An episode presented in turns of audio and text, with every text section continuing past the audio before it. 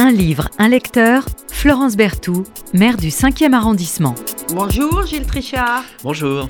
Merci de venir, euh, de venir dans cette émission. Si je vous présente comme un journaliste indépendant, auteur-réalisateur, ça vous va? Oui, ça me va, c'est quelques casquettes. C'est, je suis indépendant, je me sens très indépendant. Je suis même indépendant de moi-même parfois.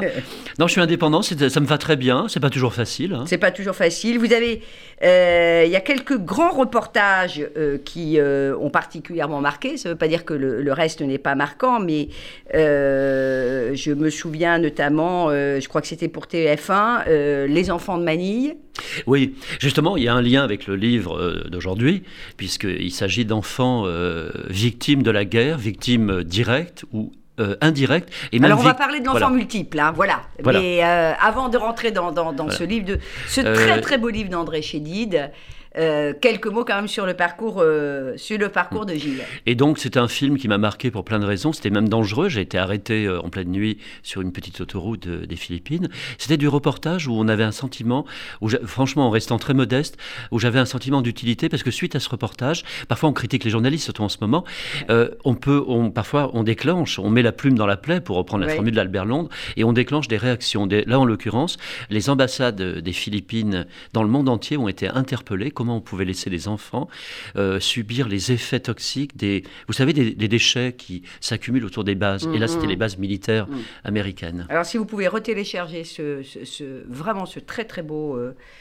euh, reportage euh, des enfants de Manille euh, de, Gilles Trichard qui a vraiment fait date. Et puis vous écrivez aussi. Alors vous avez notamment écrit avec quelqu'un que, que je connais un peu parce que notamment il est venu animer un café littéraire et puis il est passé dans cette émission.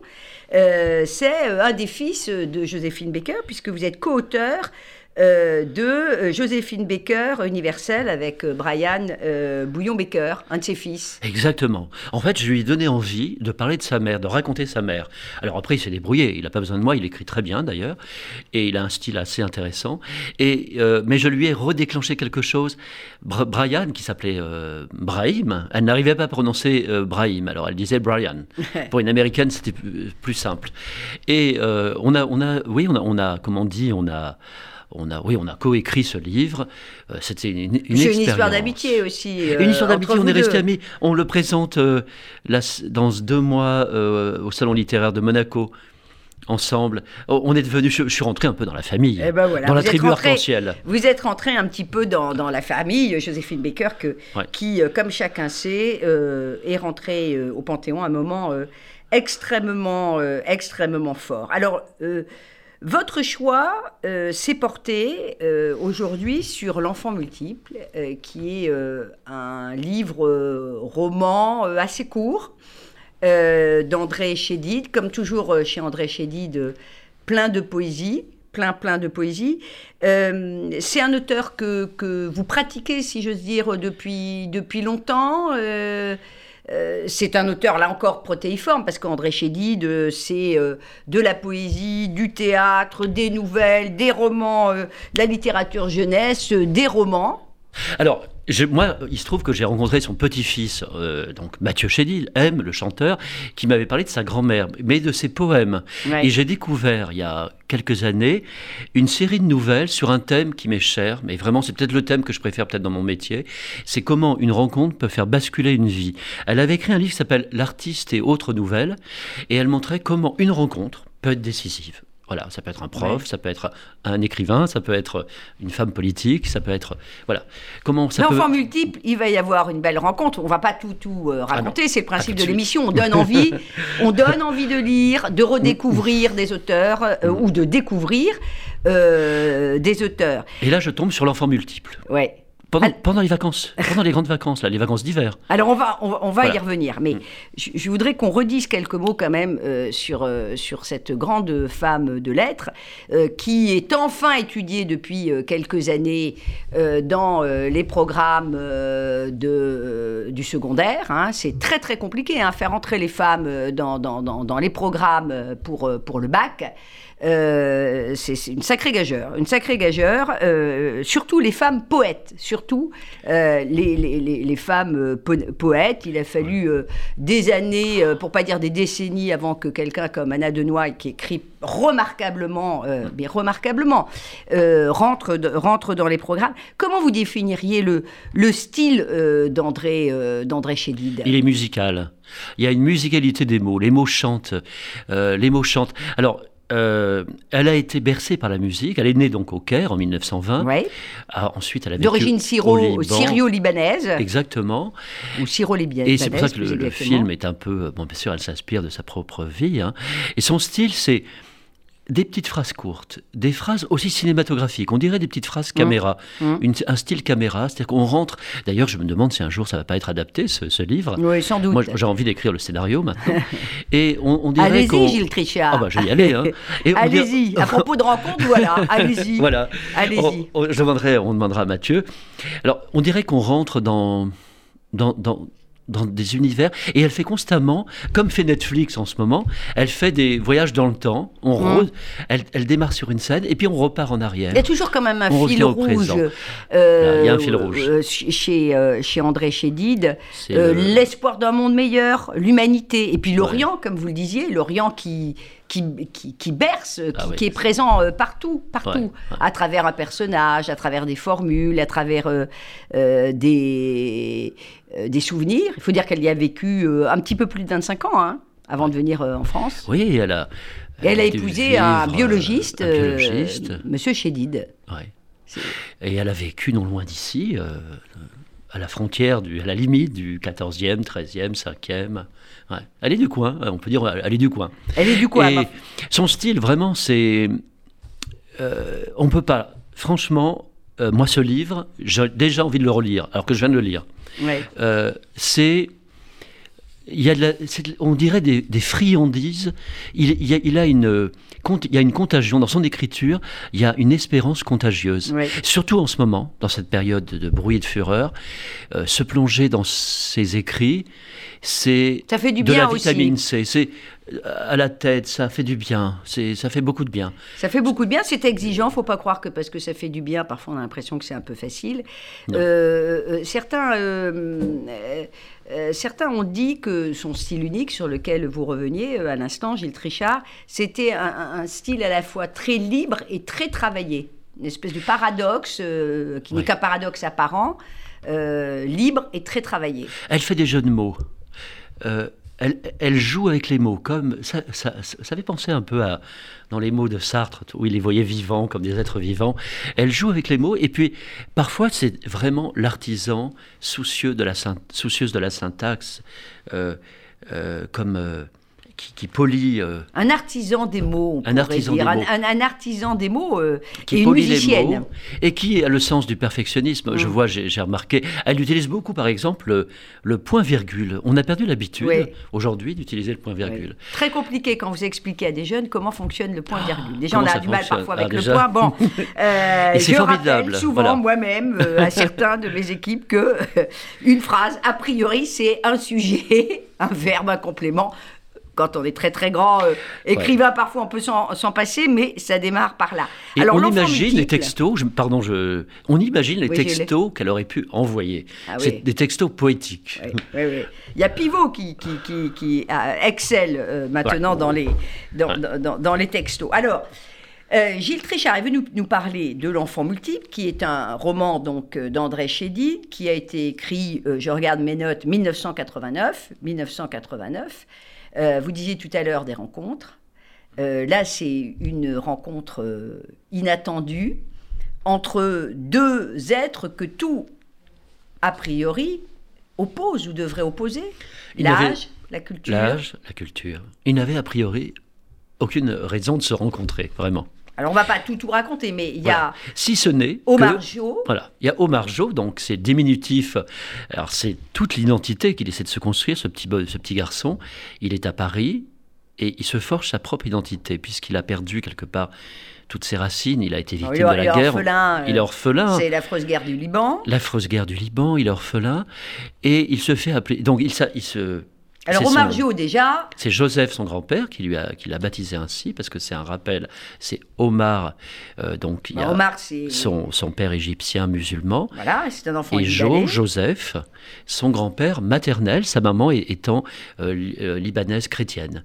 Et, euh, Et Maxime. Omar Jo, et Maxime, il rencontre Maxime, qui est un, un vieux monsieur, qui, non pas un vieux monsieur, mais un adulte qui commence à, à déprimer, parisien, qui a un manège place Saint-Jacques, d'où partait. Tout un symbole. tout un symbole d'où partait le. Alors c'est pas dans le cinquième, mais enfin il y a tout un c'est pas symbole très loin, mais- euh, de- du, du Cardo Maximus, hein, où on espace part ouvert. vers des aventures. Et on partait pour la rue Saint-Jacques de Compostelle. En fait, on partait d'ici. Moi, je ne savais pas, j'ai appris ça grâce à ce livre. C'est aussi un livre d'histoire. hein, On y apprend beaucoup de choses sur l'histoire. enfin, la place Saint-Jacques n'existe pas, je, je- je le précise, dans Et le cinquième. voilà. pour ça. Et il partait, on partait de là euh, pour le Saint-Jacques de Compostelle. Donc, alors c'est un Et on espace ouvert. c'était et c'est toujours le chemin des, des rencontres les plus incroyables. D'abord la rencontre avec soi, souvent, euh, qui, est, euh, qui est souvent un drôle de voyage, un grand voyage, et puis la rencontre avec les autres. Ah, je le dis aux auditeurs, aux auditrices, euh, si vous avez l'occasion de donner un rendez-vous dans cet endroit, vous pourrez, ap- après avoir lu le livre, vous pourrez imaginer le manège, le manège de Maxime. Donc Maxime a un manège. Toute sa famille lui dit faut arrêter, ça marche pas ton manège, il est est vrai, ça vieillot. marche pas du tout. Hein. Ça marche pas ton manège, ça périclite. Et puis un jour, il soulève une bâche. Il a des chevaux en bois. hein. Il soulève une bâche et il voit un petit bonhomme, un corps d'un enfant. Et c'est Omar Jo. Et là, c'est la rencontre. C'est la rencontre qui va changer la vie de l'un et de l'autre. hein.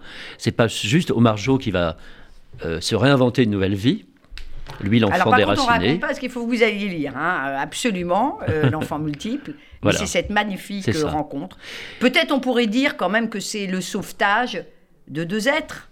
C'est le sauvetage de deux êtres. Pour pour l'un, pour l'adulte, pour Maxime, pour le, le forain, pour le. C'est euh, un redémarrage, une nouvelle vie. Et pour, et pour Omar Jo, ben, c'est un nouveau. euh, euh, comment dire C'est un.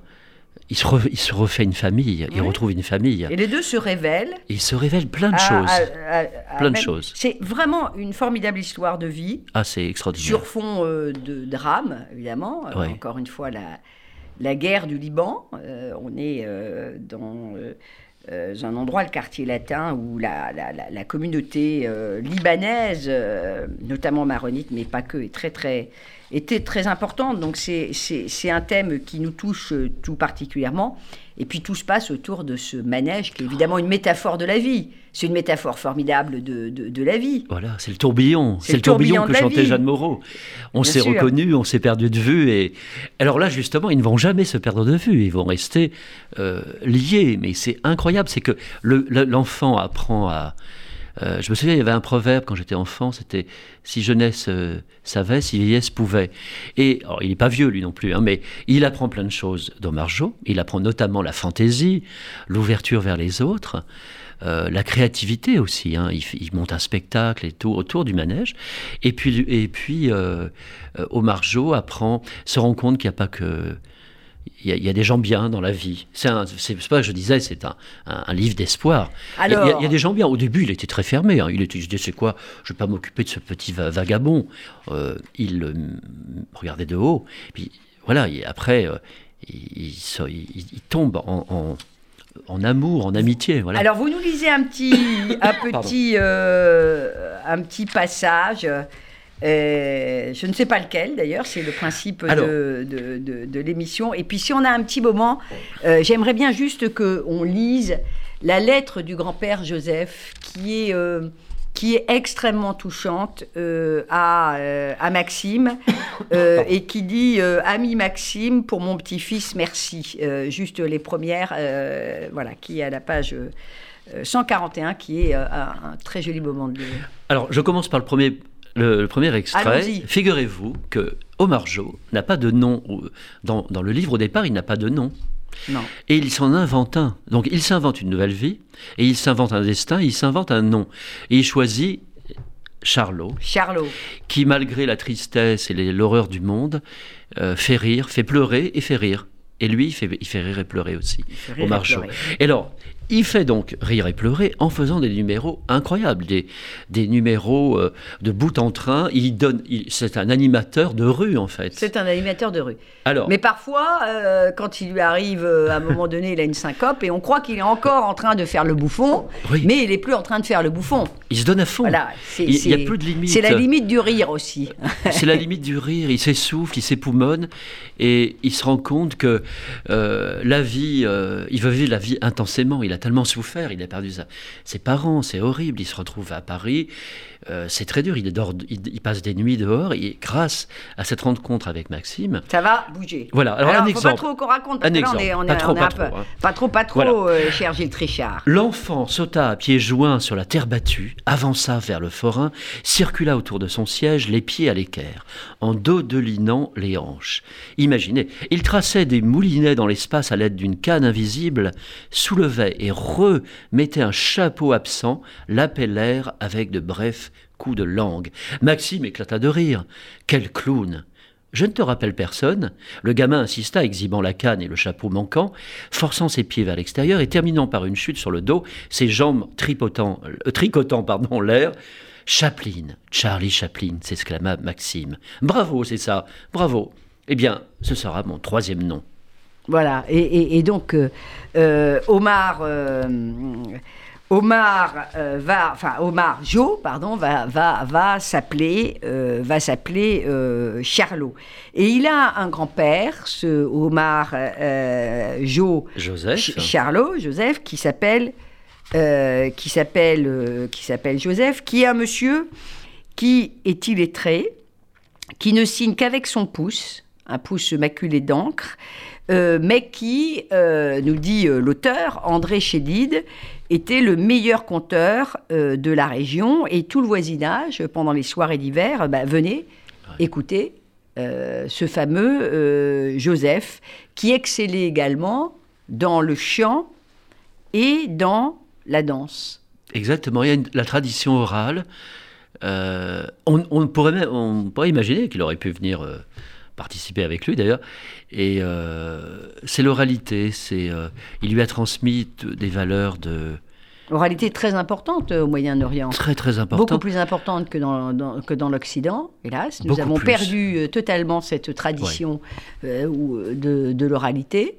On est arrivé sur les écrans, sur les, euh, on n'ose pas. Et la tradition d'oralité est très, Ah oui. très importante, extrêmement riche. Elle va souvent de pair euh, avec le chant et avec euh, la musique. C'est-à-dire qu'il est très courant d'avoir euh, des êtres, euh, des personnes totalement illettrées qui vont merveilleusement chanter, qui vont jouer d'instruments de musique remarquablement également, et qui ont cette tradition de, de conteur. Et Omar Jo a, a vraiment, il lui a transmis ça, Omar Jo. Euh, Omar Jo est un magicien. Avec, grâce aux mots, il, il a, il arrive à capter l'attention. Vraiment, il- c'est pour ça aussi qu'il s'appelle Omar Jo, parce qu'il y a, il y a une... Il y, a une- il y a un lien, il y a un lien filial, il y a un legs, de, un héritage, le plus bel héritage qu'il lui a laissé Joseph, c'est cette Avant de- capacité de, voilà, de à nous parler. quitter, cher euh, Gilles Trichard, euh, euh, qui est venu nous parler de l'enfant euh, multiple d'André Chédid, le regard de- de- de- de- du journaliste sur euh, l'histoire et le sort euh, réservé aux femmes dans, dans la littérature, euh, dans, la, dans la poésie. Je faisais tout à l'heure allusion à André Chédid qui est rentré euh, très tardivement dans les programmes. D'ailleurs, il y avait eu un mini-scandale parce que un texte était étudié pour le bac, un texte d'André Chédid, et en fait les trois quarts des lycéens, beaucoup avaient fait d'ailleurs une pétition, croyaient que André était évidemment un homme. Bon, on n'avait pas regardé le et eux, et finalement ne voyaient pas qui euh, était cette, euh, cet immense euh, auteur. Comment vous expliquez ça que en particulier, c'est vraiment moins vrai maintenant dans le roman, mais euh, la poésie soit considérée quand même euh, comme euh, une espèce de propriété masculine. Ah oui, alors comment je l'explique? C'est un club, un club masculin, un, un truc de, un truc de mec, très longtemps. Moi, je me souviens, à une époque, j'achetais des revues de poésie et je ne voyais que des, des prénoms masculins. Puis ça, ça commence à, à bouger là encore, heureusement, mais c'est pas encore. on a, on, on a l'impression que la poétesse, à la limite, j'exagère, mais ce serait presque la femme du poète. Non mais j'exagère. On on utilise peu ce terme, et je me rends compte dans la jeune génération, ça c'est très intéressant, parce que je, questionne beaucoup là-dessus. Il se trouve que moi-même j'écris des poèmes euh, pour le plaisir, hein. je les offre souvent, c'est comme des petits cadeaux, et j'en offre à des femmes parfois. Et ces femmes me disent, moi j'en écris aussi, mais je n'ose pas parce que j'ai l'impression que c'est pas pour nous. Et elles sont obligées d'en, faire des chansons, et je vois de plus en plus de femmes qui, qui transforment leurs poèmes, parfois qu'elles ont gardés d'ailleurs dans leurs petites affaires, qu'elles redécouvrent, et elles les transforment en textes de chansons qu'elles envoient à des auteurs, à, des, à des chanteurs ou à des chanteuses. Il y a un phénomène intéressant, donc ça bouge, il y a, un faisceau d'explications, hein, y compris... Euh, parfois des côtés des, petits machos qui décidaient du choix des livres scolaires, etc. Un club un peu fermé de mecs entre. Euh, moi, moi j'ai, aussi une petite euh, explication. c'est que j'ai toujours considéré que euh, la poésie était paradoxalement un vrai outil de pouvoir, de pouvoir sur les émotions et sur, et sur, et sur l'intellect, et, et, que c'est paradoxalement un, un authentique outil euh, de, de, pouvoir, mais extraordinairement sophistiqué. Et voilà une enquête pour moi. pour un journaliste, c'est une enquête à, mener. Non, non, je, comprends très bien, je, suis assez d'accord avec ça. Euh, je l'ai vu dans d'autres pays où la poésie, moi qui avais une vision un peu angélique de la poésie, je me rends compte que ça peut être aussi un outil de, de manipulation manipulation aussi que en tout cas, si c'est pas de manipulation, c'est un outil d'emprise, d'emprise, euh, d'emprise sur nos sur nos émotions, comme d'une certaine manière d'ailleurs euh, l'art. Euh, comme, comme, comme l'art. Comme disait André Malraux, le plus court chemin de l'homme vers l'homme, et, souvent c'était de l'homme vers la femme pour une emprise, une forme d'emprise. Un sujet à creuser. voilà, bon, bah, il y, y, a deux sujets. Gilles Trichard, journaliste, repart avec deux, deux sujets d'abord le scénario avec l'accord de la famille à faire euh, autour de l'enfant euh, multiple euh, de d'André Chédid.